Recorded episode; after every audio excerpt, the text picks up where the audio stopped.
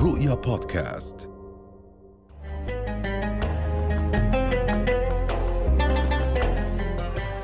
حلقة جديدة من ساعة محبة لنرتقي سوياً.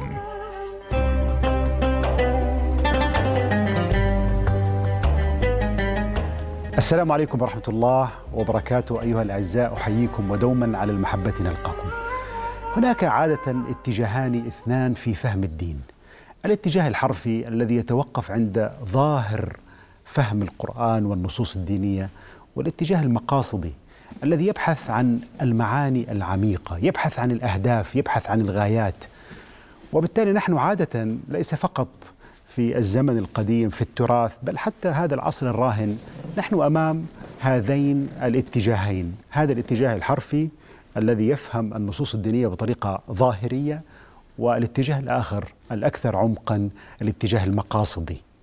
هذا الاتجاه اليوم سنتحدث عن موضوع المقاصد، مقاصد الشريعة، وكم يمثل هذا الاتجاه اليوم من أهمية، كم نعلق عليه من أهمية كبرى في تجديد الفكر الإسلامي، في تطوير التشريعات، في أيضاً اكتشاف هذه الثروات التراثية في تراثنا الإسلامي والإنساني حتى عموماً. آه للحديث عن هذا الموضوع معنا اليوم في الاستوديو الدكتور محمد خليل الموسى، أستاذ القانون الدولي. أهلا وسهلا دكتور. أهلا وسهلا. حياكم الله. يعني دكتور، آه هناك من يظن أن الدين سمته الجمود، وأن الفكر الديني هو فكر النص، وأن الحضارة الإسلامية هي حضارة النص النص النص. وبالتالي هذه الفكرة كيف يمكن أن ننتقدها، وهي طبعا فكرة غير صحيحة، خاصة عندما نتحدث عن هذا العمق المقاصدي، أن مقاصد الشريعة كأهداف للنصوص، كغايات لهذه النصوص، تمثل المعنى الأعمق للفكر الديني.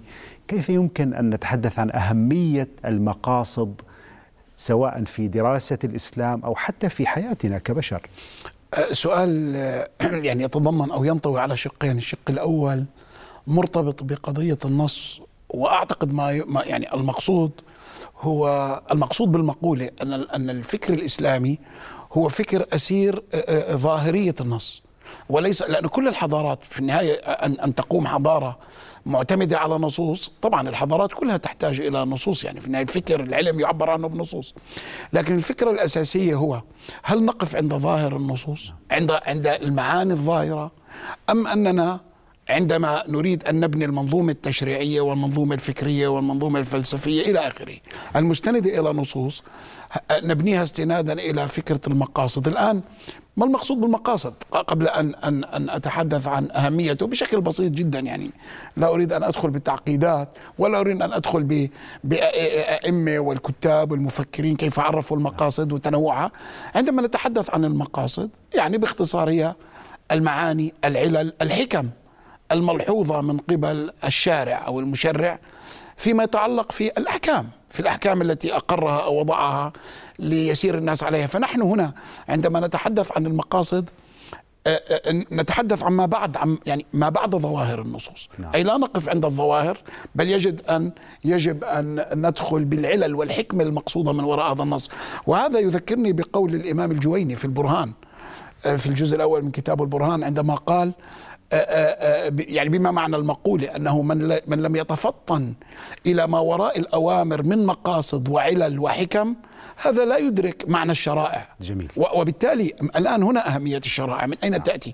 لماذا نتحدث عن المقاصد؟ أول مسألة إذا أردنا أن أول مسألة إذا أردنا أن نقيم حضارة متجددة وفكر متجدد، أردنا أن نبني منظومة تشريعية متجددة تستطيع أن تتعامل مع جميع متغيرات الزمان والنوازل، جميع متغيرات الزمان والمكان حسب المصطلح الفقهي، مئة بالمئة نحتاج إلى موضوع المقاصد حتى لا نكون أسيرين المعنى الأساسي للمقصود. يعني الذي حرك هذا الاتجاه عند علماء المقاصد القرآن الكريم. يعني لو رجعنا أن القرآن الكريم، يعني مثلا كمثال قول الله عز وجل: لن ينال الله لحومها ولا دماؤها ولكن يناله التقوى منكم.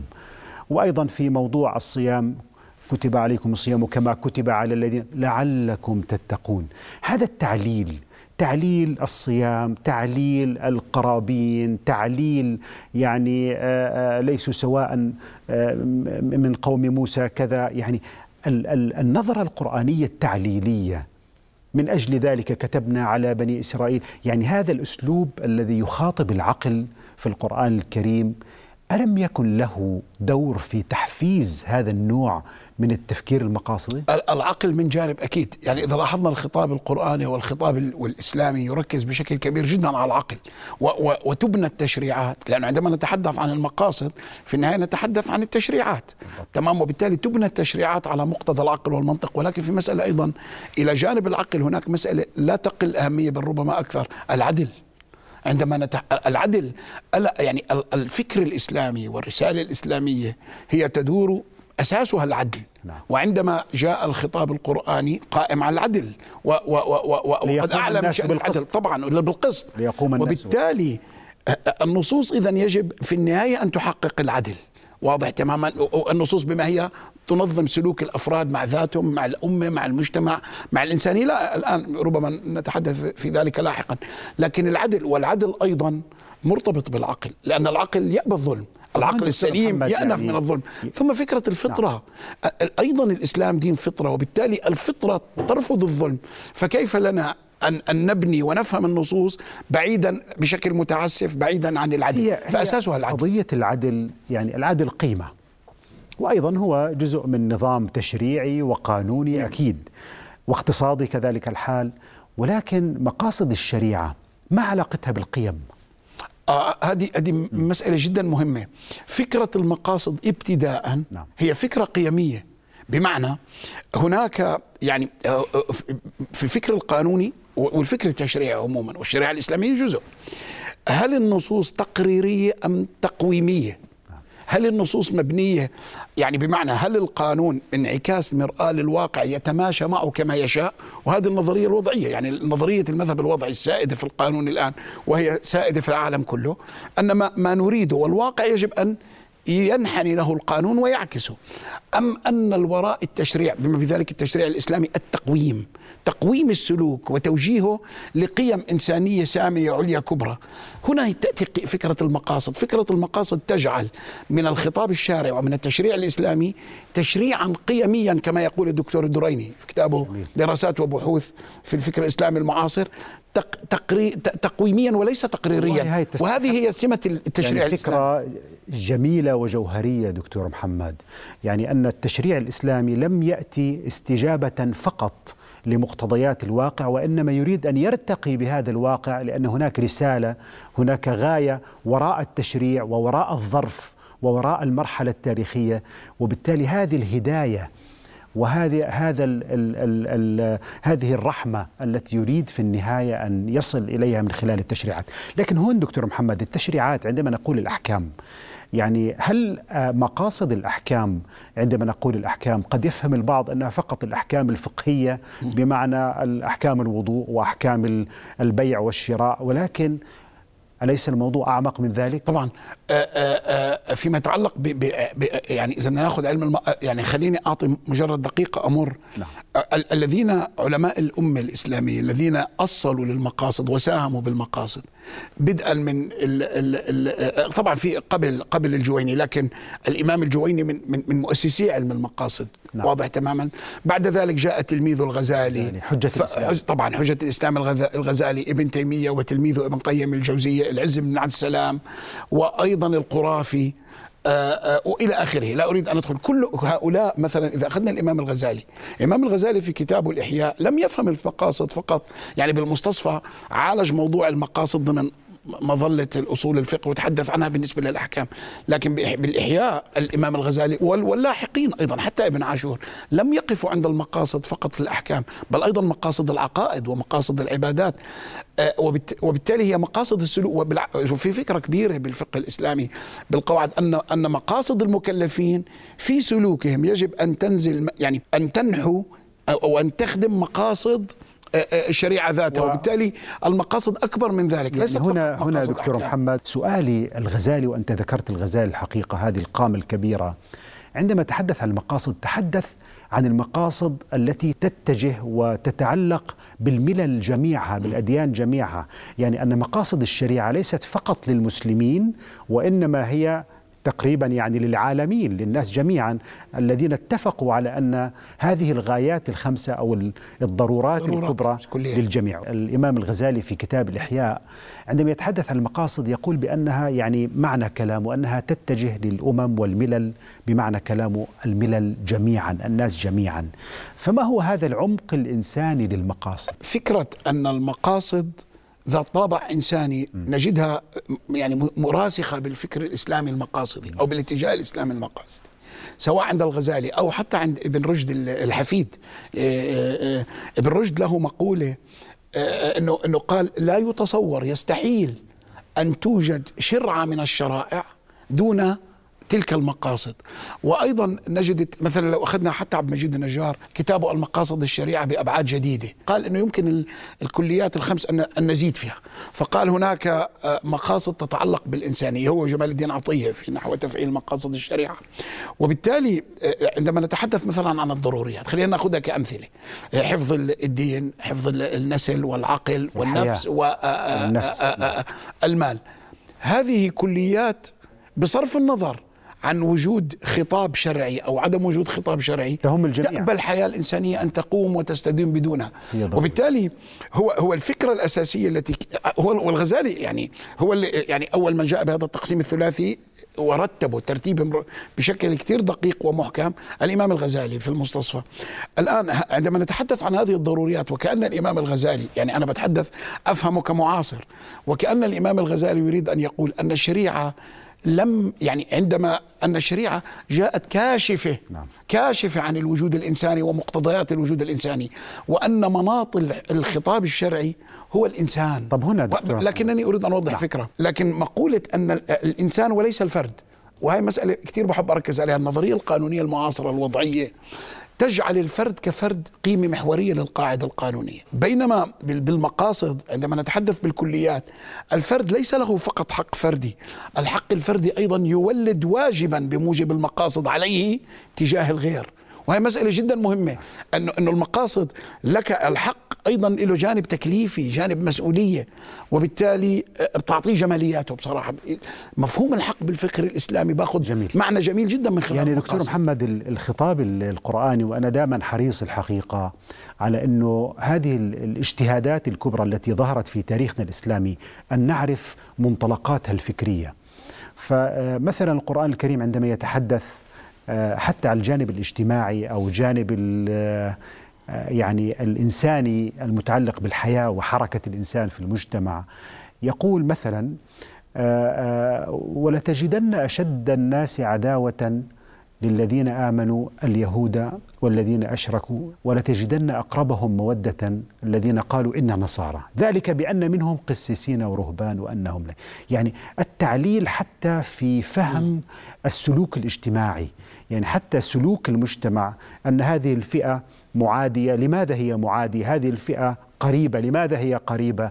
يعني هذا التفسير التعليلي للأحكام أو حتى التصورات دائما، لعله يعني أنا بصر على هذه الكلمة، أن علم المقاصد ما كان ليظهر في التاريخ الإسلامي لولا هذه النظرة التعليلية والنظرة الإنسانية التي أيضا أنت ذكرتها، أنه يخاطب العالمين. فعندما تفكر بتشريع يستوعب العالمين فلا بد أن يكون بمساحة أكبر بكثير من ذلك الذي يتعامل مع قبيلة أو فئة أو طائفة معينة. هذه مسألة مئة بالمئة، يعني هذه مسألة واضحة تماما، لكن وضحت تماما أنه مناطق يعني العلة أساسية في الفهم، بمعنى أنه بصراحة العلة تجعلنا نفهم طبيعة الخطاب ولماذا جاء الخطاب.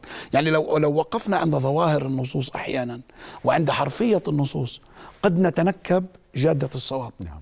وقد نعتسف أحيانا، قد يكون فهم متعسف تماما. وهون تيجي أهمية المقاصد. أهمية المقاصد بتعطيني مرونة أكثر في في فهم النص، في أرحب، بيجعل النصوص أكثر رحابة. والأهم من ذلك، هذه مسألة جدا مهمة، المقاصد أولا وسيلة للتقريب حتى الاختلافات داخل الفكر الإسلامي، خلافات الفقهية والعقائدية والمذهبية. عندما نتحدث عن المقاصد والعلل، وهي علل ذات منشأ وطابع ومنزع إنساني، هذه تساهم بالتوحيد. يعني أنا لا أقول أنه المطلوب منا أن أن يكون الجميع صورة واحدة، لكن تقرب، تساهم بالتقريب بالخلافات. وأيضا تساهم بالتعايش مع الأمم والثقافات الأخرى في العالم. جميل. وهذه المنطلق، بمعنى أن معتقدك الأيديولوجي أو الديني لا يهمني، لكن ما يهمني هل نستطيع أن نتعايش معا وسوية حول مقاصد أساسية. وهنا هذه الخطاب الإسلامي بعتقد المقاصد ستفتح على الآخر بشكل كبير جدا، وستجعل منه أداة للتعايش الإنساني على مستوى الكرة الأرضية. جميل جدا. يعني دكتور محمد، عندما يتحدث علماء المقاصد عن حفظ الدين وحفظ العقل وحفظ المال وحفظ النسل، يعني هذه المقاصد يعني هي تتجه للإنسان كما ذكرت، وليس للإنسان المسلم بل الإنسان على صفة العموم. يعني هنا والسؤال يعني كيف يمكن أن أن نؤسس اليوم يعني في حديثنا عن التشريعات المعاصرة، وأنت رجل قانون وتتعامل مع التشريعات والقوانين، كيف يمكن أن تؤثر هذه المفاهيم والعلم المقاصد في في التشريعات التي نعيشها اليوم؟ في الحقيقة إنه إذا بنينا التشريعات على أساس، يعني خليني أبدأ من مسألة أهم ربما. مثلا إذا أخذنا، أنا بتخصصي في القانون الدولي، لجنة عندنا صار شيء في الفكر الغربي القانون المعاصر في إطار القانون الدولي، بدأوا يطوروا أنماط التعامل مع النصوص القانونية، فاستحدثوا ما يسمى بالتفسير التطوري. م. ولجنة القانون الدولي بدأت تبحث قبل حوالي عشر سنين، يعني أكثر سنة أقل، مو متذكر التاريخ بدقة، موضوع هذا النوع من التفسير، وبعدين حولوا للتفسير من حيث المعاهدات من حيث الزمان ودور التفسير. اعتبر الفكر القانوني الغربي حتى لجنة القانون الدولي أن وصولها للتفسير التطوري اللي هو تفسير مق... حتى عرفوه هو تفسير مقاصدي يأخذ المعنى ليس بحسب إرادة المشرع عندما وضع النص، بل بحسب معنى ودلالات الألفاظ وروح التشريع لحظة التفسير. وبالتالي اعتبروا أنه هذا التفسير المقاصدي للمعاهدات والنصوص الدولية أنه هذا إنجاز إنساني كبير، والآن أصبح موضوع الساعة يكتب فيه رغم أنه موجود في الفكر الإسلامي، رغم من و... أن المقاربة المقاصدية ليست جديدة، و... والحضارة الإسلامية والنصوص الإسلامية راسخة فيها فكرة العلل والمقاصد لدى ولدى علماء هم أقطاب بال... بال... بالفقه الإسلامي. طب من أول من تنبه يعني من القانونيين وعلماء التشريع؟ وإحنا بنعرف يعني في حتى دارسين غربيين، معقول من لم يتنبهوا إلى يعني هذه القوة وأهمية علم المقاصد وأثره في الفكر التشريعي والقانون؟ هو, هو, هو وين المأزق الحقيقي؟ أنه المنظومة القانونية المعاصرة أخذت من الإرادة أساس لل يعني أساس للقانون. ما بدي أدخل بفلسفة القانون، بس اعتبرت الأساس هو الإرادة وإرادة الجماعة، وبأن القانون يعكس الواقع ويعبر عما تريد الجماعة، فمشروعيته تستمد من الإرادة ومن الرضا الجمعي للجماعة. وبالتالي كانت الفكرة أنه أنا عندما أريد أن أتعامل مع النص يجب أن أسعى دائما أن لا أخرج عن إرادة الجماعة بالوفق المفهوم الوضعي. ومو عملية عدم اكتشاف للمقاصد، هي الإغراق في الوضعية، الإغراق في الوضعية الشكلية في فهم القواعد القانونية غيبت المقاصد، لكن الإغراق في الشكلية بالنهاية بتأديك إلى مأزق وإلى طريق مسدود. نعم. فلا تستطيع، لأنه فكرة أساسية حتى في حتى لو خلينا ناخذ الفكر الإسلامي، حتى نتعامل مع أي نص، حتى نستنبط يجب أن نفهم النص.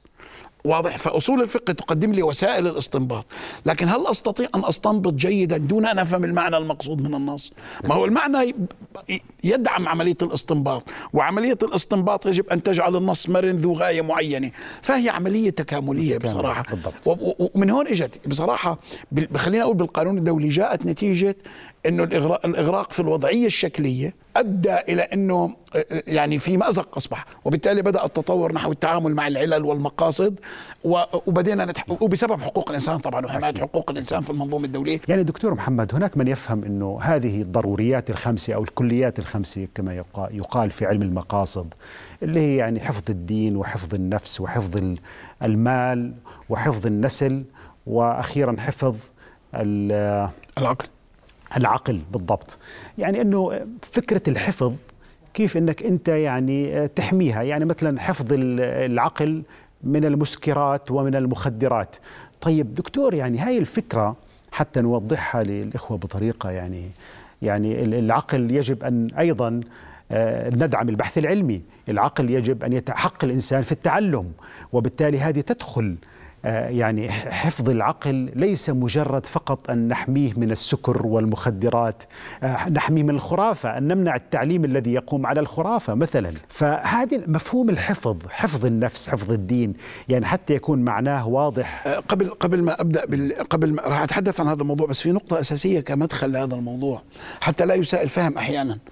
في إطار التيارات الفكرية المدافعة عن المقاصد هناك اتجاهين، في اتجاه يعتقد غير داعم بالمناسبة للفكر الإسلامي، وهو اتجاه يعتقد اتجاه الليبرالي، يعتقد أنه من خلال المقاصد نستطيع أن نسيل الشريعة الإسلامية. الاتجاه اللي داخل بالعكس، في اتجاه آخر يريد أن يجدد وينهض بالفكر الإسلامي والشريعة الإسلامية من خلال المقاصد. فأنا ما قصدته أن ليست الفكرة أن نولد مقاصد هكذا عشوائيا ونفترض، لا، في هناك أدلة ومسالك زي بلغة أصول الفقه، مسالك للاستدلال على على على المقاصد. فالمقاصد مصدرها الكتاب والسنة والإجماع إلى آخره. يعني نحن لا نريد أن نولد مقاصد، والاستقراء والاستقراء لا تتفق مع الشريعة الإسلامية ومع المنظومة الإسلامية، وليس الهدف هو تجاوز إنه تفكيكها وتسييلها، لا، يعني ليست المقاربة خليني أقول العلموية أو العلمانية للشريعة، لا، بالنسبة للمقاصد لا، هي مق...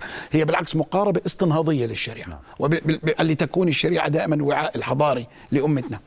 الآن موضوع الحفظ، لا، ليس المقصود بلغة القانون التزام سلبي، مو أنا بس المطلوب مني عدم عدم التعدي على العقل أو على النسل، لا لا، في التزامات. المقاصد أولا هي وسيلة لفهم النصوص، لتفسير النصوص، لاستنباط الأحكام من النصوص، وأيضا وسيلة لبناء التشريعات، وسيلة أيضا قيد على السلطة، قيد على الدولة، على الدولة أن توفر تتخذ التزامات إيجابية بأن توفر البيئة المناسبة لاحترام تلك المقاصد، على الدولة أن تضع التشريعات، أن تبني المدارس إلى آخره، أن الصحة. وبالتالي لا، هي عملية ديناميكية متكاملة، ليست التزامات سلبية بمعناها حفظ، ليس المقصود المعنى الظاهري، ليس المعنى, المعنى المقاصد فقط أن تمنع مية بالمية. يعني مثلا أنه والله في حكم الردة مثلا، أنه والله يعني الحفاظ على الدين بحيث أنك أنت تمنع الإنسان من الخروج عن الدين، وإحنا بنعرف أنه حتى حكم الردة يعني في في هناك من العلماء من قال أنه الإنسان يحق له حتى لو كان مسلم، يعني بعض يعني التابعين. لكن كيف ندعم حق الإنسان في الإيمان، حق الإنسان في أن يؤمن بما يريد أن يؤمن؟ يعني كيف أنه حفظ الدين يؤخذ إلى المعنى السلبي أكثر مما يؤخذ إلى معنى حق الإيمان وحق التدين؟ نفس الشيء أيضا بالنسبة للعقل. هذا يعني ما كنت فعلا طبعا. يعني نريد أنه نركز عليه أكثر. لكن أنت أشرت لنقطة مهمة دكتور محمد قبل قليل، موضوع التجديد. يعني نحن هل يمكن أن نجدد الفكر الإسلامي بعيدا عن هذه المعرفة المقاصدية؟ هل يمكن؟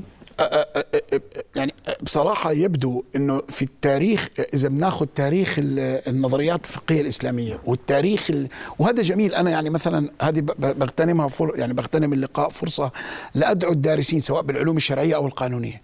أنا بعتقد أنه هلأ بالغرب في دراسة في دراسات كبيرة لتاريخ الفقه الإسلامي. كم أتمنى أن يكون لدينا دراسات لتاريخ النظريات وتاريخ نشوء المفاهيم. أنا حسب استقرائي نجد أنه تيار التجديد بالفكر الإسلامي دائما موجود بالأمة، ودائما معول معول خليني أستخدم معول المقاصد، دائما أداة للتجديد، لأنه المقاصد بطبيعتها هي التي تكفل مرونة الشريعة الإسلامية، بتكفل آآ آآ لا ينكر تغير الأحكام بتغير الأزمان، تكفل دائما أن أننا نستطيع أن نتعامل مع المستحدثات، مع النوازل، مع ما يستحدث من وقائع جديدة وأطر جديدة في المجتمع. وبالتالي أنا من وجهة نظري، وهذه وجهة نظر ربما يعني هي دعوة أيضا للحوار حول هذا الموضوع، أعتقد أن فكرة مقاصد الشريعة هي حاملة للفكر الإسلامي، وهي التي تجعله دائما متجدد، وهي في الحقيقة تمنح التشريعات الإسلامية ومرونة وديناميكية فعلا غير طبيعية، سواء في القانون الدولي. لأنه مثلا مثلا بدي أعطي مثل مثلا داخل الفكر الإسلامي هناك ناس برفض الانضمام للأمم المتحدة، بقول لك إحنا دول إسلامية، الأمم المتحدة ولسه عنا تقسيم، ما زال بيحكوا بتقسيم دار الحرب ودار الإسلام ودار، ما بدي أدخل أنا يعني بقى دار الكفر ودار الصلاحات القديمة, القديمة نعم. فبقول لك والله الأمم المتحدة ما، لكن إحنا إذا إذا أخذنا مثلا بأنه من مقاصد الشريعة التعايش الإنساني والعدل بين الأمم واحترام التنوع الإنساني واضح تماما. مثلا كتير جميل جمال الدين عطية بكتابه مقاصد الشريعة نحو تفعيل مقاصد الشريعة، حاول يعني استحدث بدل خمسة يعملهم أربعة وعشرين مقاصد تتعلق بالفرد بالأسرة بالأمة وبالإنسان، يعتبر التعايش والتعاون وحفظ السلم. وبالتالي هاي ربما تجعلنا بالعكس ستمنح الإسلام ديناميكية شديدة جدا. طب هون حتى في ظل يعني هاي الديناميكية وهذا العمق الإنساني الكبير صراحة في الإسلام، الآن نحن نتحدث عن حقوق الإنسان، يعني الكل يتحدث عن حقوق الإنسان، يعني حتى الإسرائيليين يتحدثوا عن حقوق الإنسان، حتى الدول الاحتلال تتحدث عن حقوق الإنسان. فكيف نتحدث عن حقوق الإنسان بطريقة منهجية بنفس العمق الذي نتحدث به عن مقاصد الشريعة؟ أو بعبارة أدق، هل يمكن أن نعتبر حقوق الإنسان مقصد من مقاصد الشريعة؟ نحن اليوم كفكر إسلامي كمفكرين مسلمين نعتبرها مثل الحفظ على الحياة، وهناك طبعا الحفظ الحياة يعني موجودة في حقوق الإنسان، لكن هذا السؤال مباشر. هلا حتى يعني أتمنى يعني هذا أتمنى تعطيني دقيقتين حتى لا. أوضح الموضوع فيه. الواقع أن موضوع حقوق الإنسان وخطاب حقوق الإنسان، الخطاب الدولي القانوني الدولي، يشكل عبء على المجتمعات والدول الإسلامية. أه لماذا؟ هناك هذه مسألة، يعني حقوق الإنسان هي مقصد لأي قانون. القوانين سواء غربية أو عربية، شرقية أو غربية، دائما الإنسان محور القاعدة القانونية. الآن الغربيون توصلوا إلى حقوق الإنسان نتيجة ظروف تاريخية معينة، اعتساف السلطة في مواجهتهم، معانوا في تاريخ أوروبا كان في معاناة وعزف شديد. الآن وبالتالي جاءوا بفكر جاءوا بفكرة لحقوق الإنسان، لكنها فكرة مبنية على الفرد المطلق، على الحق المطلق، الحق الفرد المطلق. قبل حوالي أربعين خمسين سنة بدوا يحكوا بحقوق اقتصادية واجتماعية وقيم اجتماعية. نيجي للفكر الإسلامي. الحق في الإسلام منشأ الشارع، ولا يمكن أن لا يمكن أن ينظم الحق في الإسلام ردا بطريقة تعسفية، ردا على تعسف سلطة. وبالتالي الحق في الإسلام منوط بالتكليف وبالمسؤولية. وهون في فكرة جميلة، الإنسان له حقوق الإنسان وهي مقاصد الشريعة، لكن ليس بالضرورة أن تفهم وفق الفهم الليبرالي الغربي السائد الآن. ما قصدت أن أقوله هي مقاصد، لكن أيضا في شيء جميل بمفهوم الحق في الإسلام، يعني وبوجه حتى الناس، يعني بجوز أنا من أنا من وجهة نظري من أفضل من كتب بهذا الموضوع دكتور الدريني، الحق ومدى سلطان الدولة في تقييده مفهوم الحق في في الفكر الإسلامي. الحق في الإسلام مسؤولية وتكليف إلى جانب حق، فهو ليس حق فردي فقط محض، يجب أن يؤدي وظيفة اجتماعية يعني أيضا. حقوق الإنسان مختلف ما تريد يعني قوله، قصد تقول الفهم والتفسير. المقاصد ستسمح لنا أن نقدم نموذجا وتفسيرا إنسانيا عظيما لمفهوم حقوق الإنسان. عن أي مفهوم لحقوق الإنسان يمكن أن نتحدث، أو يمكن أن يكون هذا المفهوم بمثابة مقصد من مقاصد الشريعة؟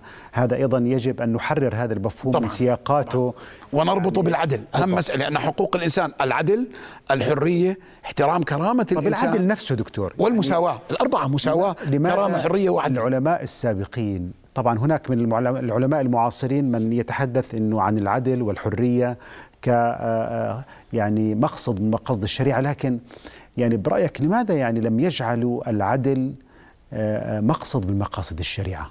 ما السبب؟ الفكرة لا ليس أنا لا يوجد ما يمنع طبعًا الآن طبعًا يعني طبعًا لا لا مطروح. أنا أنا أعتقد إنه السبب هلا هذا السبب هلا عندما نقول أنك يجب أن تحفظ العرض والمال والعقل، هذه مقتضيات عدل داخل المجتمع. فبالتالي يعني هاي هاي الضروريات الخمسة هي ضروريات لا يمكن أن يقوم العدل بدونها. هاي فكرة أساسية. إذا العدل متضمن طبعًا في طبعًا هذه الضروريات الخمسة، يعني مقصد العدل. وأنت فعلا يعني كلام مقنع الحقيقة، يعني بأن العدل كان متضمن، العدل متضمن في الحفاظ على النفس، في الحفاظ على الدين، في الحفاظ على النسل، المال، إلى آخره. وبالتالي وعندما تحدثوا عن هذه المقاصد أو الضروريات الخمس والكليات ما ربطوها فقط بالمسلم، نعم. في, البش... في الإنسانية جميعا. أه. يعني نح يعني كدولة إسلامية، كفكر إسلامي، كفقه إسلامي، كخطاب إسلامي، وهذه ثابتة، يجب أن يحفظ يجب أن يحفظ هذه الشريعة الإسلامية عندما تطبق حتى على الآخر، عندما تفسر يجب أن تكون ضمن هذه الضروريات. وبالتالي فكرة العدل قائمة سواء على المسلم أو غير المسلم.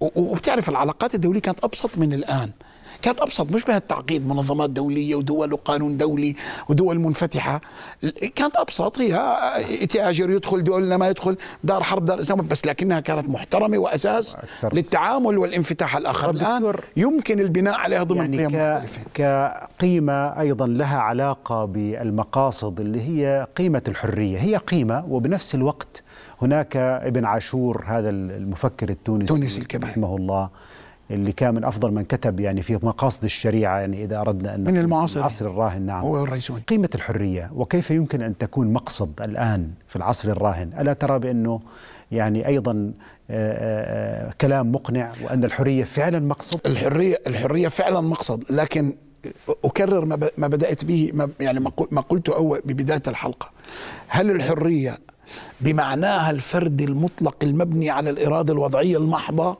اللي عم نشوفها الآن بصراحة أدخل يعني بصراحة نظرية القانون الوضع الغربي بمأزق بهذا الموضوع، أم الحرية التي تأخذ في الحسبان العدل وعدم ظلم الآخرين والافتئات عليهم؟ فالحرية قيمة إنسانية، ولكن لا يمنع لا يمنع هذا أن الحرية أن يتم ضبطها تشريعيا، ما في شيء بيمنع أن يتم ضبطها، لكن ضبطها بما لا يق... بما لا يقيدها، بما لا يج... يعني بما لا يفرض قيود ظالمة عليها. وبالتالي الحرية طبعا هي مقصد أساسي، عندما نتحدث أنت عن العقل، عندما تتحدث عن النفس، وبالتالي الحرية مقصد أساسي. حتى فكرة الحرية حفظ الدين، خيارك بتدينك، بخيارك اختيار معتقداتك، هذه مبادئ طبعا تتضمن فكرة الحرية، لكن أنا قصدت المقاصد لا يعني أن تتبنى نموذج أو تفسير محدد للحرية، أنت تستطيع من خلال المقاصد جميل. أن تبني مفهومك الإسلامي للحرية. والله هي نقطة, نقطة مهمة، يعني أنه علم المقاصد ليس عبارة عن عباءة لنلقيها على طبعًا. أي مفهوم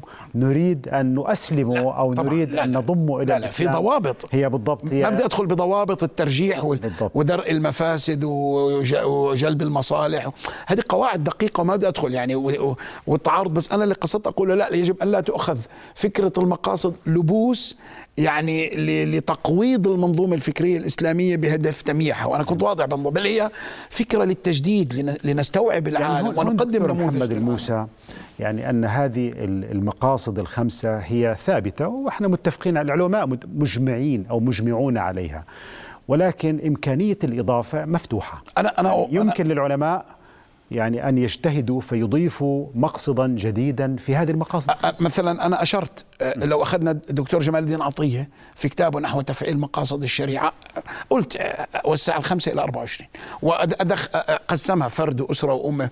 أيضا الدكتور عبد المجيد النجار نفس الشيء، من الدائرة الفردية وتوسع إلى دائرة العالم. أيضا هناك من يتحدث عن السلم كمقصد وعمل كتاب في هذا الإطار، وبالتالي لكن لكن يعني جزء من يعني من علماء حط المقاصد قالوا إنه من توسع الضروريات الخمسة يمكن أن ت... يعني بالتأويل يمكن أن تستوعب، لا يضير أن نتوسع بها، لا يضير أن نبني شجرة من هذه الضروريات الخمسة، وخاصة إذا إذا عدنا إنه من نظر للمقاصد يعني العز بن عبد السلام أو الإمام الغزالي وآخرون، ابن قيم الجوزية، كانوا يتحدثوا عن ضروريات ومكملاتها، حاجيات ومكملاتها، تحسينات تحسينيات ومكملاتها، وبالتالي هي أسس تستطيع أن تبني عليها وتفرع، لكن كما قلت بطريقة منضبطة وفق أصول التفكير المتعارف عليها لدى علماء. يعني نحن الآن تعرف يعني الحداثة وثقافة ما بعد الحداثة، واليقين أصبح يضعف، يعني أصبح حالة اللا يقين، في حالة لا يقين أصلا يعني، والشك بمثابة يعني حالة عامة، وأن كل شيء محتمل وكل شيء ممكن وفيش شيء مؤكد مية في المية. فهذه الحالة من الثقافة المعاصرة يعني هي حالة بحد ذاتها يصعب أن نتعامل معها من يعني دون أن يكون هناك قواعد وأسس منضبطة مثل اللي هي مقاصد الشريعة. يعني هون هون السؤال دكتور محمد، إنه هل يمكن لمقاصد الشريعة أن تعيد إلينا شيء من اليقين؟ أزمة الإنسان المعاصر، شيء من اليقين، شيء من الشعور بوجود قيم ثابتة، بوجود أفكار راسخة كلنا نتفق عليها، كلنا نريد أن نصل. هو بصراحة يعني الفكر الغربي الآن هو فكر ما بعد الحداثة، إحنا ما بعنينا شيء للأسف. بعض المفكرين بدوا يتحدثوا ببلادنا ما بعد ما بعد الحداثة التعبير عن أزمة أصلا الفكر الغربي والإنسان الغربي. الآن الإنسان الغربي نتيجة سياقات معينة ما بدي أتحدث عنها مو الآن، فعلا في أزمة لا يقين، في أزمة لا يقين. عكس اللا يقين بحكم التماهي أحيانا ما بين الشرق بسبب بسبب أنه التقليد بصراحة عكس مشكلة اللا يقين علينا. لكن أنا بعتقد أنه نظرية المقاصد وهذا فكرة كتير جميلة وهذه بدها بحث. أنا بصراحة الآن من خلال الحوار يعني ما عمري فكرت فيها بشكل عميق، لكن أنت يعني أنا شاكر لك أعطيتني الفكرة علميا، يعني كأمانة علمية لازم أعترف في هذا الموضوع. فعلا دور المقاصد في حل أزمة الإنسان المعاصر بالضبط. في حل أزمة الإنسان المعاصر، في حل أنا حكيت لك عن دور المقاصد في حل أزمة القانون الوضعي، ليس مجرد أزمة القانون الوضعي الشكلية تصور الإنسان نفسه، لكن فعلا المقاصد يجب.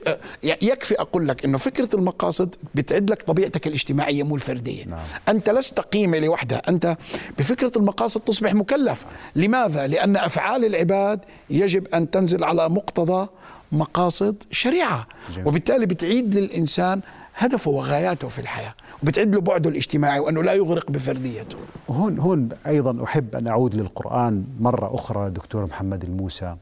يعني دعوة القرآن مثلا قل يا أهل الكتاب تعالوا إلى كلمة سواء ألا نعبد إلا الله، يعني البحث عن الكلمة السواء، البحث عن المشترك الإنساني، البحث عن القيمة العليا، وكيف أن المقاصد هي عبارة عن منهج يبتعد عن الحرفية والجزئية ليرفعنا إلى مستوى البحث عن الكليات بطريقة عميقة.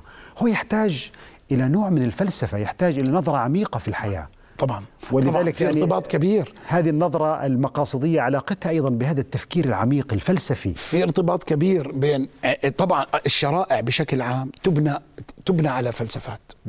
وإذا يعني بناخذ الشريعة الإسلامية مبناها الإنسان، مبناها الإنسان، لكن ليس الفرد كقيمة واحدة مستقلة، الإنسان في تفاعلاته داخل المجتمع، هذه مسألة مختلفة.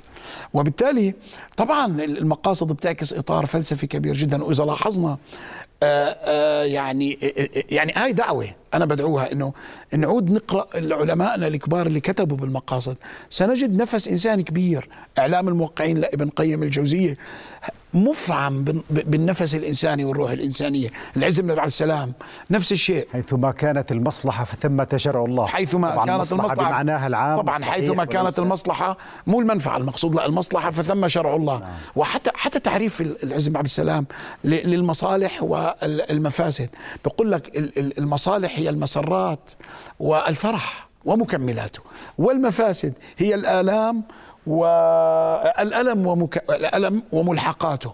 فهذا لحظة تعريف للمصلحة والمفسدة في إطار إنساني. إذن حتى الألم النفسي يدخل في الموضوع، ليس الألم النفسي. لكن كما قلت المقاصد ليس الهدف تسييل وتمييع الخطاب والتشريع الإسلامي، بالعكس هو بث الروح به، هذا المقصود، وليس المقصود بعض التيارات الغربية بصراحة العلمانية اللي بدأت تحاول أن تستغل المقاصد وتتعسف بها وتحرفها عن إطارها. حتى أكون واضح بهذا الإطار. نعم.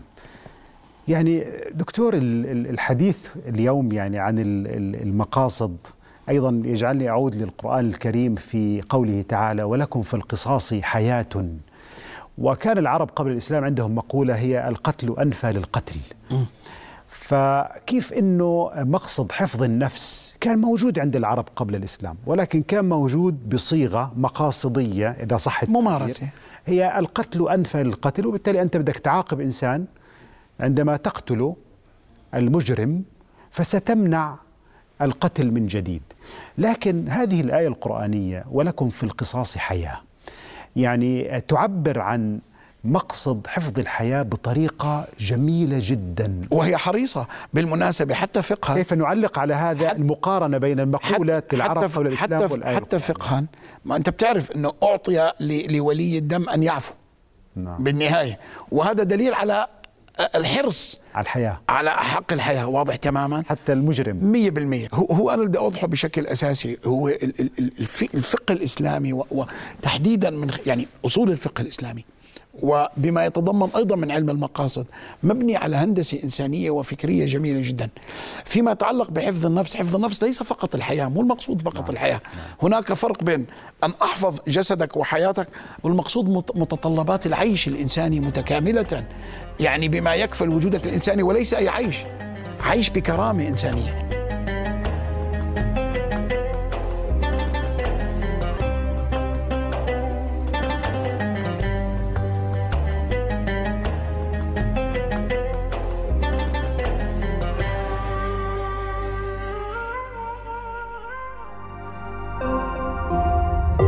الرؤيا بودكاست.